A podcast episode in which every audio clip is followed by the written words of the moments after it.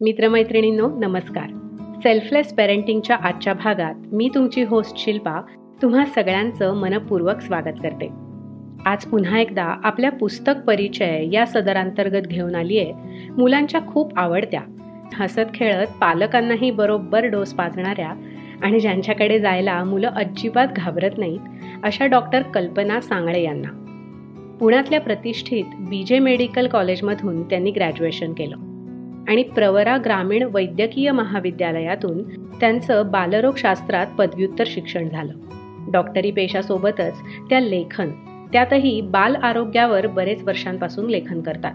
त्यांचे अनेक लेख लोकप्रिय वर्तमानपत्रांमध्ये प्रकाशित झालेत.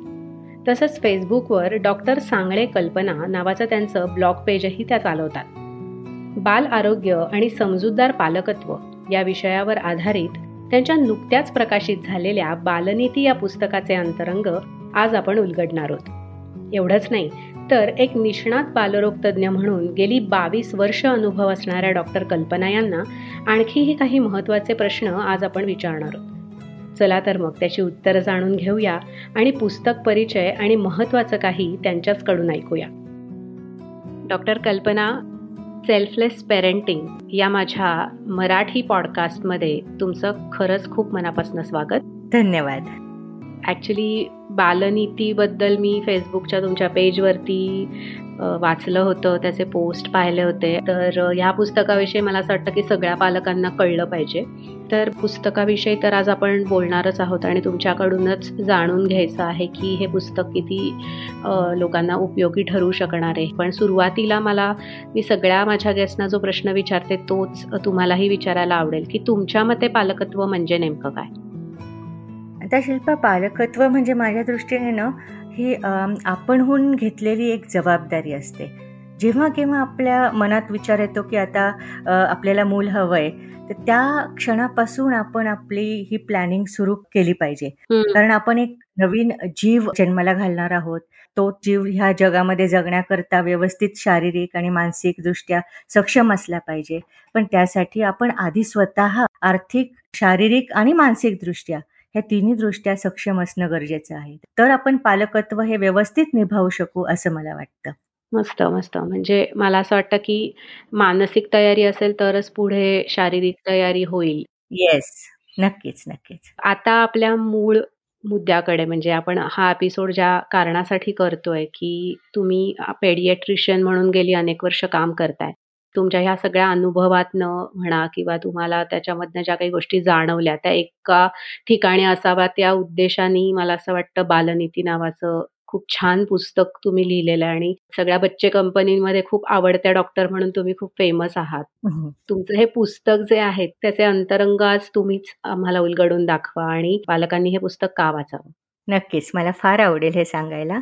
ऍक्च्युली हा जो पूर्ण पॉडकास्टचा विषय जो आहे ना सुजाण पालकत्व. हा विषय इतका सुंदर आहे ना, की मला ज्यावेळेस तुमचा फोन आला, की आपण हे एपिसोड करूयात का? त्यावेळेस मला खरंच खूप आनंद झाला होता, की हा माझ्या खूप जवळचा विषय आहे. आणि हे पुस्तक जे आहे ना, ते हे अत्यंत उपयुक्त आहे ह्या पॉडकास्टसाठी.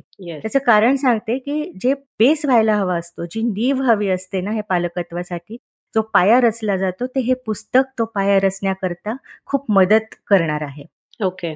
जसं मी आधीही म्हणाले, की जर प्रत्येक गोष्टीची व्यवस्थित प्लॅनिंग केली गेली, तर ती गोष्ट करायला आपल्याला सोपी जाते. बरोबर. तसंच हे पालकत्वाचंही आहे. तेव्हा जेव्हा गर्भधारणा होते, तेव्हापासून आईने आपल्या तब्येतीची काळजी कशी घ्यावी, तिथपासून ते बाळ पंधरा ते सोळा वर्षाचं होईपर्यंत येणाऱ्या अनंत अडचणी, त्यामागची कारणे, त्याच्यासाठीचे उपाय हे सर्वांना समजेल अशा साध्या सोप्या भाषेमध्ये म्हणजे संवादाच्या फॉर्ममध्ये मी हे पुस्तक लिहिलेलं आहे. साधारण गेली बावीस वर्ष मी प्रॅक्टिस करते आहे. तेव्हापासून ते आस्थागायत ज्या नवमाता म्हणूयात आपण, त्या नवमातांना येणाऱ्या शंका, यात फारसा काहीही बदल झालेला नाहीये ह्या बावीस वर्षामध्ये. त्यामुळे मला वाटलं होतं, की अरे इथे कुठेतरी आपण कमी पडतोय का समाजामध्ये सांगण्या माहिती समजावण्याकरता, सांगण्याकरता. त्यासाठी मग मी की चार वर्षापूर्वी एक ब्लॉग सुरू केला होता फेसबुकवरती. ओके. आणि त्याच्यामध्ये असेच क्लिनिकमध्येच घडणारे छोटे-छोटे किस्से ते मी लिहित गेले आणि त्याला रिस्पॉन्सही खूप छान आला. आणि त्यावेळेस मग सानिका वाडेकर म्हणून अश्वमेध प्रकाशनची जी एक माझी मैत्रीण आहे तिच्या डोक्यात ही कल्पना आली की डॉक्टर आपण याच्यावरती एक पुस्तक काढूयात. तर ती मलाही आवडली आणि मग गेले चार वर्ष जे काय छोटे छोटे मी लिहित गेले फेसबुकवरती तेच आम्ही कंपाईल करून एक पुस्तक तयार केलं त्याच्यामध्ये अजून ॲडिशन्स खूप छान छान काही काही घालत गेलो. त्याचं एक उदाहरण सांगते. त्याच्यामध्ये आम्ही ना एक क्यू आर कोड्स छापलेले आहेत प्रत्येक प्रकरणाखाली. की ज्याच्यामध्ये मी मी स्वतः छोटे छोटे व्हिडिओज तयार केले चार चार पाच पाच मिनिटाचे. ज्याच्यामध्ये मी माहिती देत असते त्या प्रकरणाची अजून. आणि त्या क्यू आर कोड जर आपण स्कॅन केला ना की तुमच्या मोबाईलमध्ये डायरेक्ट मीच दिसते. म्हणजे मी जसं तुमच्याशी प्रत्यक्ष बोलते असा वाटण्या इतपत मग तो व्हिडिओ त्या प्रत्येक प्रकरणाखाली ते क्यू आर कोड स्कॅन केल्यावरती येतो. अरे वा. आता ह्या ज्या माता ज्या येतात ना नवमाता त्या आधीच जे आपल्याकडे ज्ञानाचं भंडार आहे गुगल आहे त्या गुगलून येणाऱ्या ज्या माता आहेत ना त्यांना खूप माहिती असते बरं का. आधी जे बावीस वर्षापूर्वी एवढं नसायचं. आता त्यांच्याकडे माहितीचं भंडार आहे पण त्याच्यातली शास्त्रीय दृष्ट्या बरोबर माहिती कुठली चुकीची माहिती कुठली हे त्यांना माहिती नसतं. त्याच्यामुळे मग हे सांगण्याचं काम ह्या पुस्तकामध्ये मी केलेलं आहे. त्याचबरोबर आता काही काही छोट्या छोट्या गोष्टी असतात ज्या प्रत्येक वेळेस जर मी सायंटिफिक भाषेमध्ये सांगत गेली ना ते ते समजत नाही. ते खूप सोपं करून सांगावं लागतं. कारण प्रत्येकाचं शास्त्रीय बॅकग्राऊंड असतं असंच नाही. आता समजा काजी माझ्याकडे आल्या होत्या मागे. नातवाला त्यांनी खूप बटबटीतपणे काजळ लावलेलं होतं. असं त्याचा बिबट्या करून ठेवलेला होता. अगदी सगळीकडे टिपके टिपके लावून. तेल माखून आणलं होतं. समजा मी नुसतंच सांगितलं असतं की आजी तेल लावायचं नाही किंवा आजी डोळ्यात काजळ घालायचं नाही. तर कदाचित त्यांनी माझं ऐकलं नसतं. मग मी त्यांना कशा प्रकारे समजावलं की आजी आपल्या डोळ्याला आणि नाकाला जॉईन करणारी एक केसासारखी बारीक पाईप असतो एक. काजळ त्याच्या आतमध्ये जाऊन तो जर ब्लॉक झाला तर ते डोळ्यातलं पाणी बाहेर येतं. आता आपल्या घरातली मोरी जर तुंबली तर त्याच्यातलं पाणी कसं बाहेर येईल? त्या पाईपमध्ये न जाता. तसंच आहे हे डोळ्याचं.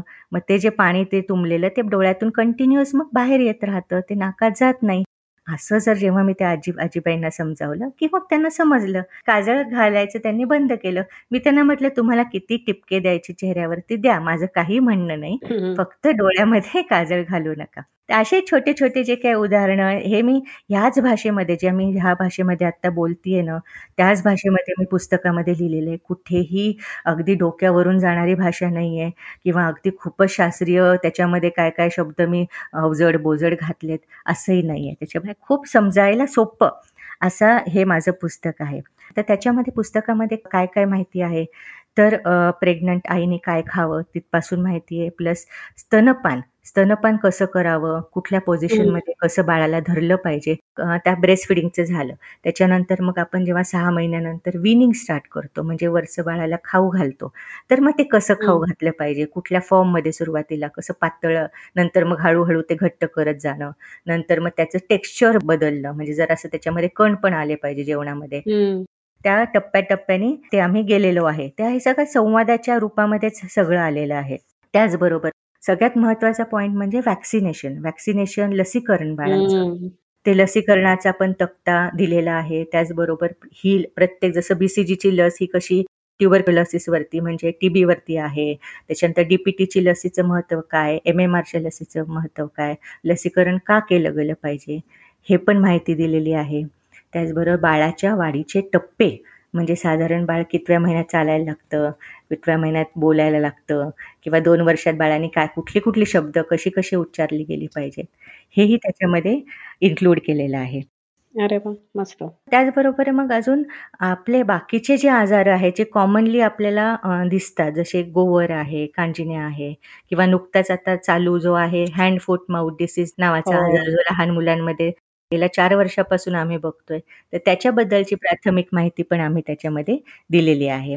आणि सगळ्यात गंमत म्हणजे की बाळाचं पौष्टिक आहार नुसतं त्याचं खेळणं कसं असावं किती तास त्याने खेळलं पाहिजे आहार पण कसा पौष्टिक असावा त्याच्याबद्दल आम्ही छोट्या छोट्या रेसिपीज पण बालनीतीमध्ये आहे. त्याच्यामुळे बालनीती एक असं एक छोटस असा गुलदस्त झालेला आहे ज्याच्यामध्ये अनेक प्रकारची फुलं आहेत. म्हणजे फक्त एकाच वयोगटाची किंवा फक्त एकाच आजारावर किंवा फक्त एकाच पद्धतीची माहिती. असं न करता साधारणपणे जन्म झाल्यापासून ते सोळा वर्षापर्यंत मुलांना ज्या काही तक्रारी येतात कॉमनली त्या सगळ्या आम्ही त्याच्यामध्ये इन्क्लूड केल्याचा प्रयत्न केलेला आहे. त्याच्यात त्वचेची काळजी आलीस डायपर रॅशवरती आहे एक प्रकरण. त्याच्यानंतर बाळाला आंघोळ कशी घालावी याच्यावर पण एक क्यू आर कोडवरती व्हिडिओ आहे. अशी अनेक गोष्टी आहेत त्याच्यामध्ये. त्याच्यामुळे थोडक्यात एक छोटा पॅकेट पण बडा धमाकासारखं असलेलं हे पुस्तक आहे ज्याचा समाजाला नक्की उपयोग होईल याची मला खात्री आहे. मस्त. मीही आता दोन मुलींची आई आहे आणि वॅक्सिनेशन किंवा तुम्ही आता जे काही काजळ घालण्यावर जे उदाहरण दिलं आता तुम्ही जे काही सांगितलं ते सगळं एक एक पालक मला वाटतं हे रिलेट करू शकणार आहेत. सगळ्यात महत्वाचं की जे आता होणारे पालक आहेत त्यांना मला असं वाटतं हे पुस्तक खूपच जास्ती मदत करेल. एकतर आपल्याकडे एक्स्ट्रा डोस देणारे लोक पण असतात आणि मग ती मुलगी जी असते, आई होणारी असते किंवा नवीन होणारा बाबा असतो ते इतके कन्फ्यूज होऊन जातात, की आता नेमकं कोणाचं ऐकावं हेही कळत नाही. आणि तुमची ती क्यूआर कोडची संकल्पना मला खरंच खूप आवडली कारण ही फारच अभिनव संकल्पना आहे. म्हणजे आतापर्यंत मी कुठल्याही पुस्तक पुस्तकामध्ये अशी सोय बघितली नव्हती, की प्रत्येक चॅप्टरच्या खाली क्यू आर कोड आणि लगेच त्याच्याशी रिलेटेड व्हिडिओ. तर मला असं वाटतं, की आपल्या पालकांनी हा पुस्तकाचा नक्की फायदा घेतला पाहिजे आणि तुमच्या घरात जर कोणी होणारे आई-बाबा असतील किंवा पुढे तुम्ही स्वतः काही विचार करत असाल मूल जन्माला घालण्याचा, तर नक्की मला असं वाटतं या पुस्तकाचा त्यांनी लाभ घेतला पाहिजे, असं मी अपील करीन सगळ्या आपल्या ऐकणाऱ्या पालकांना. अगदी, अगदी. येस. आता ना थोडंसं आत्ताच्या काळाशी जोडून घेण्यासाठी एक प्रश्न माझ्या डोक्यात म्हणतो ना, वाहत्या गंगेत हात धुवून घेऊयात. प्रश्न डोक्यात आहे, तर तो मी विचारते. की गेले दोन अडीच वर्ष आपण खूप कठीण काळात सगळेच गेलो. कोविड जो आपल्या आयुष्यात आला सगळ्यांच्या महामारीच्या स्वरूपात आणि उलथापालथ झाली सगळ्यांच्याच आयुष्यामध्ये. बऱ्याच गोष्टी माहीतच नव्हत्या असं झालं. पण या सगळ्यामध्ये मुलांसाठी काहीच कुठलीही लस आली नाही बाजारामध्ये आणि जर आता आलेलं नाहीये, तर इथून पुढे कोरोना सोबत जगायचं असेल, तर त्यांनी काय काळजी घ्यावी त्यांच्या आई-वडिलांनी आणि मुलांना त्याच्यापासून कसं आपल्याला लांब ठेवता येईल, याबद्दल प्लीज आपल्या पालकांना सांगा? हो, नक्कीच. हे दोन वर्ष अतिशय आपल्यासाठी सर्वांसाठी कठीण वर्ष होती. आता सध्या बारा वर्षाच्या पुढील मुलांकरता वॅक्सिन अवेलेबल आहे. हो. दोन डोस असतात. ते त्यांनी नक्कीच घ्यावे. पण त्याच्या आतील मुलांकरता मात्र नाही आहे. त्यामुळे आपण इतर काळजीही घेतलीच गेली पाहिजे. आता वेगळी काय अशी काळजी घ्यायची, की जे आपण प्रिकॉशन्स आधी घेत होतो ना, तेच. म्हणजे गर्दीच्या ठिकाणी मास्क घालणं, हात वारंवार स्वच्छ धुणं, हे तर आपण पाळायलाच हवं. त्याचबरोबर आता झालंय का, की ह्या दोन वर्षामध्ये मुलांमध्ये आम्ही फार बदल बघतोय. घरात डांबून असल्यामुळे आणि सगळंच काही ऑनलाईन असल्यामुळे एक दोन वर्षा आधी आलेली जी बाळं जी पंधरा वीस किलोची होती, ती मुलं आता अक्षरशः पंधरा ते वीस किलो आरामात वजन वाढून आलेली आहेत. हो. जे ओबेसिटीचं प्रमाण फार वाढलेलं आहे. त्याच्यामुळे आत्ताच्या पालकांनी काय काळजी घ्यायला हवी, तर मुलांचा आहार विहार आणि त्यांना पुरेशी झोप मिळते की नाही हे नीट बघितलं पाहिजे की ह्या तीन गोष्टी त्यांच्या प्रतिकारशक्ती वाढण्याच्या साठी खूप उपयोगाच्या असतात आणि महत्त्वाच्या असतात. आता झोप का नाही होते मुलांची तर त्यांना लागलेली मोबाईलची सवय. कंटिन्युअस स्क्रीन डोळ्यासमोर असल्यामुळे लवकर रात्री झोप लागत नाही आणि आता सगळं काही ऑफलाईन आता झालेलं आहे. शाळा सुरू झाली आहेत. त्याच्यामुळे शाळेत जाण्याकरता सकाळी उठावंच लागतं. त्याच्यामुळे त्यांची झोपही पूर्ण होत नाही. आणि जेवणाच्या ज्या वाईट सवयी आहेत फास्ट फूड खाणं कंटिन्युअस बिस्किटांचा मारा चॉकलेट्सचा मारा किंवा हे खाऊन एका जागी बसणं टी व्ही बघणं खेळ नाही आहे कारण आधी आपण घाबरायचो मुलांना एकमेकांमध्ये मिसळू नको द्यायला. ती सवय लागली आता. घरीच बसतायत मुलं. तसं नकोय. त्यांना रोज एक तास तरी मैदानी खेळ खेळू द्यात. त्याच्यानंतर हातपाय स्वच्छ धुवून घरचं ताजं आहार चौरस आहार वरण भात भाजी पोळी हाच आहार आणि फळं हे त्यांना रोजच्या जेवणामध्ये गेलीच गेली पाहिजे. थोडंसं पालकांनी ह्याच्याकरता गांभीर्याने लक्ष देणं खूप गरजेचं आहे. नाहीतर ही ओबेसिटी लहान मुलांची ओबेसिटी ही कधी ॲडल्ट ओबेसिटीमध्ये बदलेल आपल्याला कळत नाही आणि त्याच्याबरोबर येणारे डायबेटीज हायपरटेन्शन आणि इतर मेटॅबॉलिक डिझिजेस खूप ला मागे लागतील मुलांच्या. वजनं वाढलेली असतील दोन वर्षात नक्की कमी करा आणि मास्क वारंवार हात स्वच्छ धुणं गर्दीचे ठिकाणं टाळणं हे मात्र आपण केलंच पाहिजे अजूनही दोन तीन वर्ष तरी. ओके अगदीच. मला असं वाटतं ही खूप इम्पॉर्टंट इन्फॉर्मेशन तुम्ही दिलीत आणि ओबेसिटी तर आहेच आहे. म्हणजे आपण ह्यापूर्वी सुद्धा डॉक्टर शिल्पा चिटणीस यांचा सुद्धा एक हेल्थ डेच्या निमित्ताने एक एपिसोड केला होता आणि त्यातही त्यांनी सुद्धा हा पॉइंट अगदी आवर्जून मांडलेला होता, की मुलांमध्ये वाढत जाणारी ही ओबेसिटी जी आहे ती खरंच खूप काळजीचं कारण आहे आणि त्याच्यावरती खरंच काम होणं गरजेचं आहे. तर मला असं वाटतं, की पालक आता ह्यातनं योग्य तो मेसेज घेतील आणि तुम्ही जसं सांगितलं त्या दृष्टीने पावलंही उचलतील. तर फक्त जो प्रश्न मी कोविड रिलेटेड विचारला होता, की आपल्याला जे कॉमन सिम्प्टम्स सांगितले गेलेले आहेत कोविडच्या साठी, तर ते खूप साधर्म्य आहे त्याच्यामध्ये आणि व्हायरल इन्फेक्शनमध्ये. तर आजकाल होतंय असं, की असं इन्फेक्शन काही झालं एखाद्या मुलाला, तर लगेचच शाळाही सांगते, की त्याला शाळेत पाठवू नका किंवा घरातले सुद्धा पालक सुद्धा त्यांना पाठवत नाहीयेत, कारण त्यांना कुठेतरी ती भीती आहे, की अरे हा कोविड तर नसेल ना असं. तर त्यासाठी तुम्ही काय मार्गदर्शन कराल? जर आता फक्त आपण कोविडच नाही, तर सध्या स्वाईन फ्लू पण बऱ्यापैकी वाढलेला आहे आणि स्वाईन फ्लू, रेग्युलर फ्लू आणि कोविड ह्याचे सिम्प्टम्स बऱ्यापैकी सारखेच आहेत. त्याच्यामुळे आपल्याला डायरेक्ट असं नुसतं क्लिनिकली बघून आपल्याला डिफरन्शिएट करताच येत नाही, की हा कोविड आहे किंवा हा स्वाईन फ्लू आहे किंवा हा रेग्युलर फ्लू आहे. अनलेस अँड अंटिल ताप नाहीये मुलाला, नुसतीच सर्दी खोकला आहे, तर काही प्रॉब्लेम नाही. तसं काही काळजीची गरज नाहीये. परंतु जर हायग्रेड फीवर येत असेल, तापत असेल, तर मात्र लवकरात लवकर डॉक्टरांकडे जाणं आणि त्याला इतर मुलांपासून दूर ठेवणं. मास्क घालणं. एवढी काळजी आपण नक्कीच घ्यायला हवी. कारण तो स्वाईन फ्लूही असू शकतो, कोविडही असू शकतो आणि रेग्युलर फ्लू पण असू शकतो. हं, फक्त एकच शंका विचारायची डॉक्टर, की एकीकडे वाचतो, की मुलांची इम्युनिटी ही खूप स्ट्रॉंग असते. पण काही पालक असे आहेत, की देवर सो अँक्शियस, की बाबा अजून एक वर्ष गेलं तरी चालेल, पण आम्ही आमच्या मुलाला शाळेत नाही पाठवणार. म्हणजे त्यांना ते लाईफ थ्रेटनिंग असल्यासारखं कुठेतरी वाटतंय. असं असेही काही पालक आहेत. तर मग त्यांना तुम्ही काय सांगाल? अगदीच. हे मात्र खरंच आहे. जो ॲडल्ट कोविड होता, त्याच्या कंपॅरेटिव्हली जर आपण मुलांचं कोविड बघितलं, तर त्या मानाने त्याच्यामध्ये मॉर्टॅलिटी खूप कमी आहे मुलांच्या ह्याच्यामध्ये. अनलेस अँड अंटिल मुलांना आधी काही कोमॉर्बिड कंडिशन्स आहेत, जसं हार्ट कंडिशन आहे किंवा ज्युव्हनाईल डायबिटीज असे, असे जर काही आधीचेच प्रॉब्लेम असतील, त्याच्यावर कोविड झाला, तर मग त्याला तो त्रासदायक होऊ शकतो. पण जो बाकी काहीच प्रॉब्लेम नाहीये, नॉर्मल मुलगा आहे, वॅक्सिनेटेड, इतर अनेक आजारांची वॅक्सिन्स त्यांनी घेतलेली आहे, जी अवेलेबल आहेत आणि बाकी सगळं व्यवस्थित आहे. अशा मुलांना कोविडनी सुद्धा घाबरायचं काही कारण नाहीये. कोविड जरी झालं तरी. मस्त. ऍक्च्युली पुस्तकाविषयी तर तुम्ही खूपच सगळं छान सांगितलं. इवन माझा जो प्रश्न होता कोविड काळात आपण मुलांसाठी काय करू शकतो किंवा पालकांनी काय प्रिकॉशनरी मेजर्स घ्यायचे याहीबद्दल तुम्ही सांगितलं. तर आता एक शेवटचा फक्त प्रश्न तुम्हाला मला आज विचारायचा आहे आपल्या एपिसोडचा की एक बालरोग तज्ज्ञ म्हणून तुम्ही आतापर्यंत खूपच म्हणजे मुलापालकांना भेटला असाल. तर तुमचं आजपर्यंतचं जे काही निरीक्षण किंवा जो काही अनुभव आहे या दोघांनाही बरोबरचा त्या अनुभवातनं जर मी तुम्हाला असं म्हटलं, की हॅपी आणि हेल्दी पेरेंटिंगसाठी तुम्ही आमच्या पालकांना काहीतरी एक छोटासा मेसेज द्या जाता-जाता, तर तो तुम्ही काय द्याल?